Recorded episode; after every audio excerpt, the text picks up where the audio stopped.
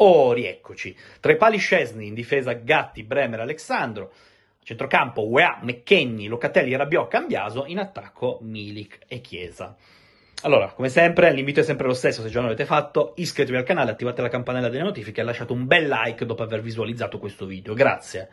Che dire, la novità è rappresentata dalla presenza del primo minuto di UEA, per lui una grande chance, io da team oggi mi aspetto molto, perché finora, lo dico sinceramente, mi ha deluso, poi posso comprendere che sia la sua prima stagione alla Juve, la sua prima stagione in Italia, la sua prima stagione con eh, una cultura calcistica nuova da assimilare e in generale un nuovo modo eh, di vivere, posso accettare tutto, ma vorrei rivedere sprazzi dell'UEA che mi era piaciuto enormemente nel pre-season, dove avevo visto quelle fiammate che mi avevano portato a pensare, ecco, la Juve ha pescato bene e ha trovato il giusto erede di Juan Quadrado.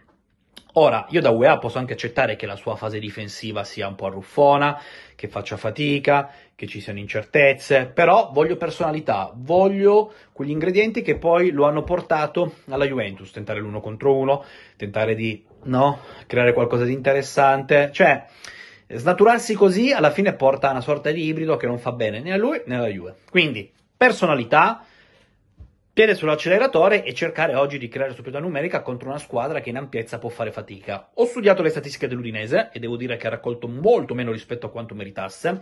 È una squadra l'Udinese che spesso e volentieri si fa raggiungere nei finali. Eh, però annovera tra le sue fila delle individualità interessanti da sottovalutare su tutti. Lazar Samarzic, eh, anche questa mattina abbiamo parlato, vi ho raccontato come questa sera allo stadium si è atteso anche suo papà, magari sarà l'occasione giusta per fare ulteriormente due chiacchiere, ma oggi Samarzic è totalmente al 101% un avversario, come tale bisogna trattarlo e provare a ne- neutralizzarlo. Ehm, cambiato a sinistra, una certezza, che giochi a destra, a sinistra, io credo che finora questo ragazzo abbia sbagliato una partita contro l'Inter, dove è stato profondamente insufficiente, ma non mi sembra che i compagni abbiano fatto molto meglio, quindi eh, bisogna, andare oltre, quella, bisogna andare oltre quella partita, c'è troppo pessimismo, c'è troppo sentimento, è finita la stagione, no, eh, innanzitutto bisogna vincere dopo due stop consecutivi per allontanare il Milan che si è fatto minaccioso una lunghezza dopo aver battuto di misura il Napoli in casa. Quindi ci sono tante cose che si devono fare affinché nella prossima stagione ci siano più certezze, eh, soprattutto nelle crescite, nelle evoluzioni individuali.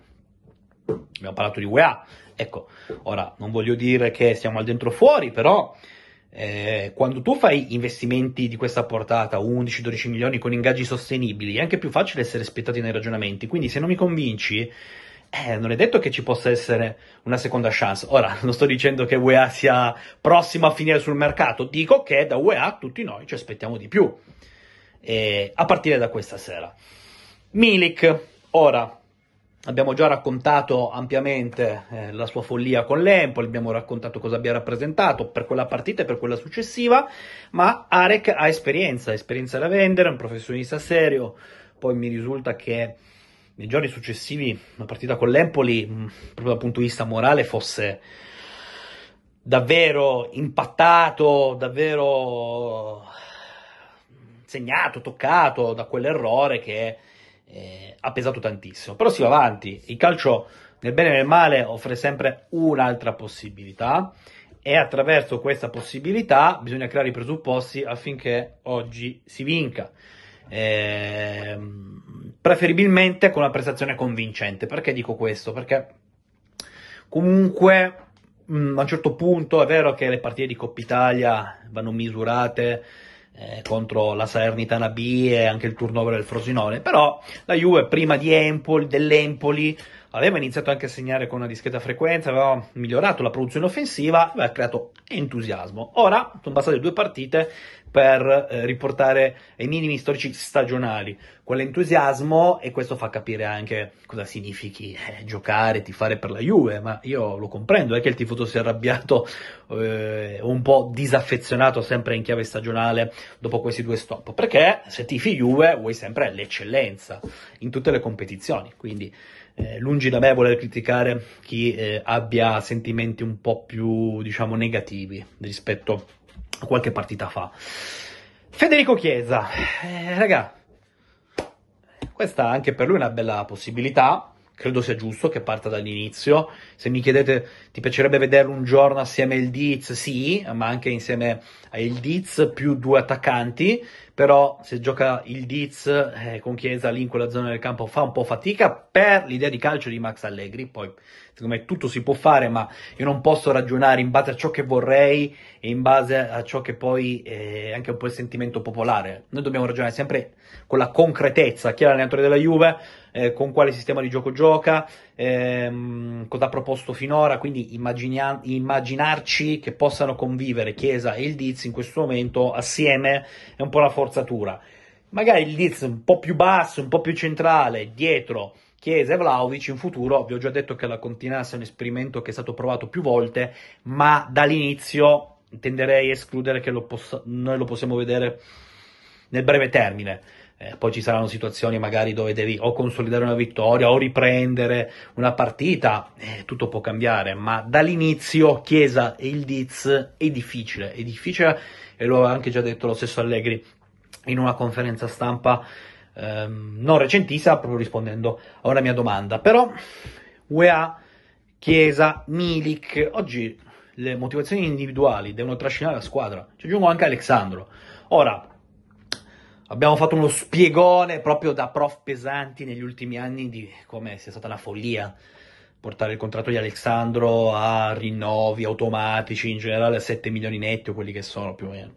Però dal momento che uno c'è, va sostenuto. Poi eh, si faranno delle scelte, quella su Alessandro a livello contrattuale mi sembra abbastanza scontata, ma ora Alessandro c'è e quindi deve fare una performance nelle sue corde, perché in quest'annata, quando comunque Alex aveva giocato le ultime due dall'inizio, aveva fatto due discrete performance, eh? poi se non sbaglio in una ha avuto dei problemi fisici.